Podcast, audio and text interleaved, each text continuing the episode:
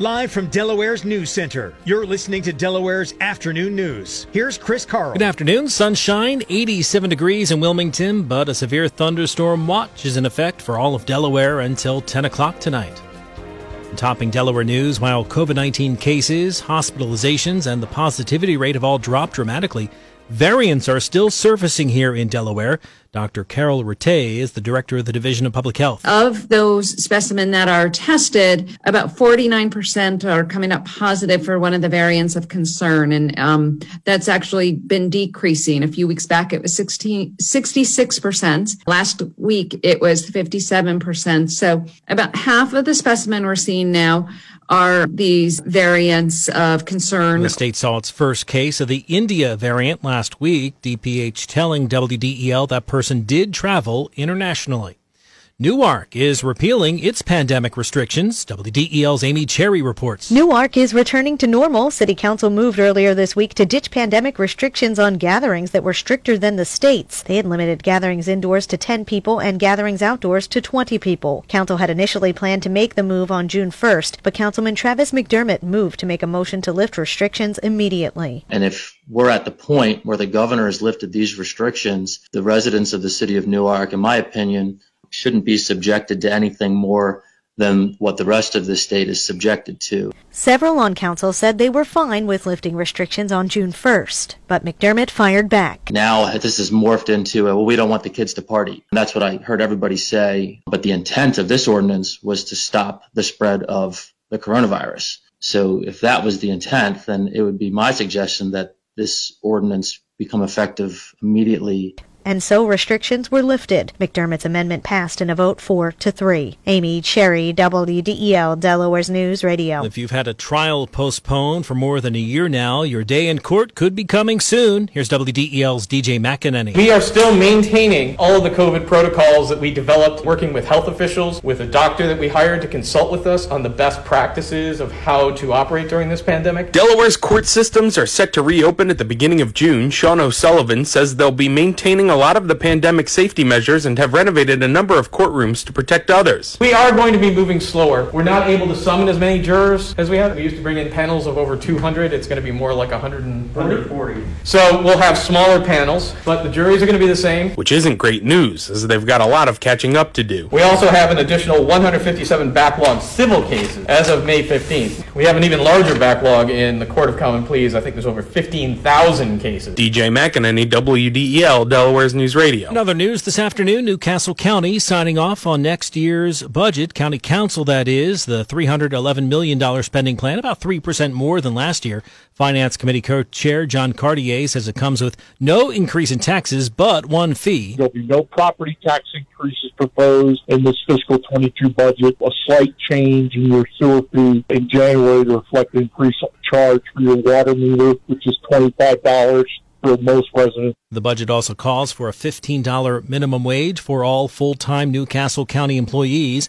Included in the plan is an extra $3 million for parks and open space and money to help complete construction of a Middletown library.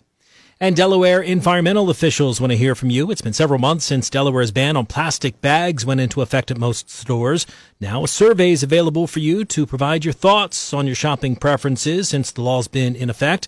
Go to delaware.gov to find the questionnaire. Still to come, experts are predicting the tick population will surge this year. We'll tell you why just ahead. Plus, we're keeping an eye on the sky as some nasty weather's heading this way. We'll check the forecast from the WDEL Weather Center next. I'm Chris Carl. Thanks for joining us. Stay tuned here on WDEL as Delaware's afternoon news continues. Today is Diane Bishop Day on WDEL. Give Diane a call or text to wish her a happy day. Hi, it's Peter MacArthur, Delaware's Morning News. Every morning between 5:30 and 9, let us bring you the news you need to know, the stories that affect you and your family, along with breaking news Traffic Watch on the 9s, and your WDEL Weather Center forecast. At 9 a.m., we go next level with in-depth interviews and extended coverage on the hot issues of the day. Delaware's Morning News, 5.30 to 9. Del Aware, 9 to 10 on AM 1150, 1017 FM, and WDEL.com. Forecast from the WDEL Weather Center, we have a severe thunderstorm watch in effect until 10 o'clock for all of Delaware. As we're seeing some storms move through central Pennsylvania and Maryland right now. And some of those storms could produce small hail and gusty winds when they reach us late this afternoon or sometime this evening and maybe sometime tonight as well. Otherwise, tonight, cloudy skies overnight with a low down to 66. Tomorrow, sunshine, high 83. Then rain on Friday, mainly in the afternoon. Friday's high 70.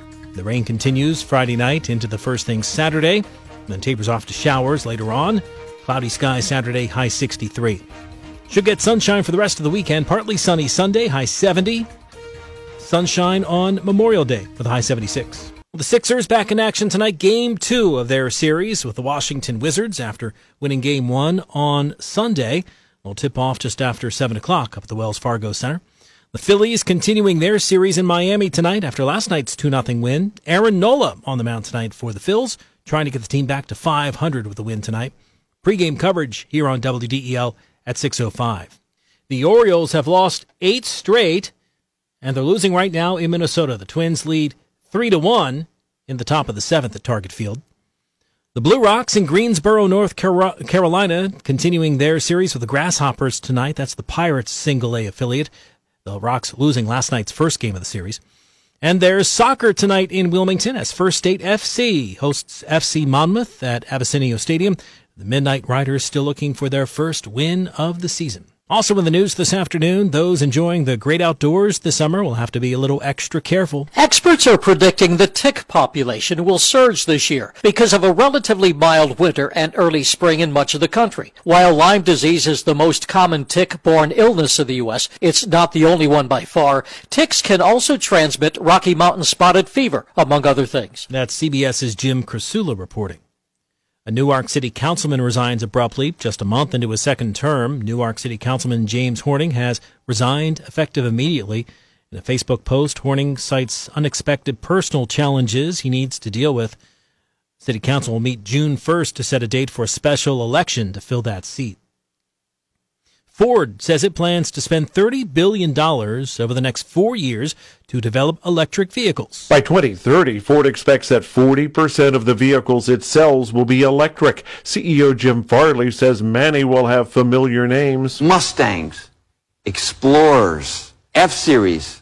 Lincolns. Ford, which introduced an electric pickup last week, says it expects a third of all pickup trucks sold in 2030 to be electric. Jeff Gilbert, CBS News, Detroit. Well, some changes coming to social media. Facebook and Instagram announcing plans to let users stop displaying their tally of likes if they want to.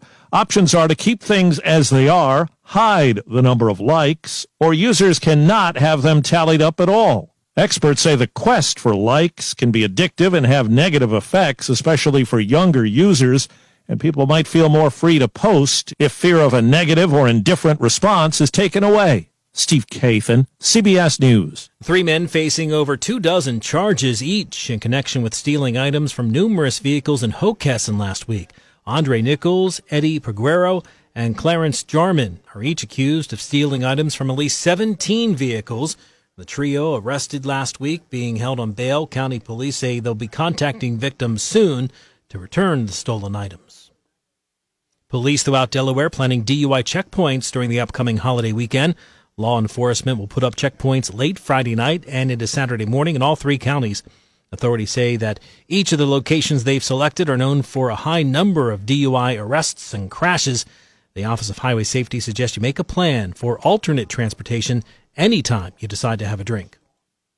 Well, Fleet Week kicks off today in New York, and for the second year in a row, it's virtual. U.S. Navy Rear Admiral Charles Rock says while in person events have been canceled this year, there's still plenty to check out online. You can tour a submarine.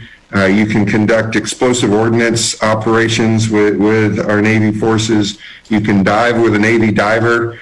Um, so, whatever you're interested in, uh, you, you're going to find it Last year, over 170,000 visitors tuned in to the festivities. Fleet Week runs through Memorial Day. Liz Warner, NBC News Radio, New York. A new menu item at Disneyland could take a bite out of your wallet. Disneyland is upgrading its meal options with a $100 sandwich. It's made of salami, rosemary ham, provolone, and sun-dried tomato. Why the high price? Well, the splurge of a sandwich is huge and meant to be shared with up to eight people. But if you're not up to break bread with others, an individual edition will cost you about 15 bucks. That CBS's Elise Preston reporting.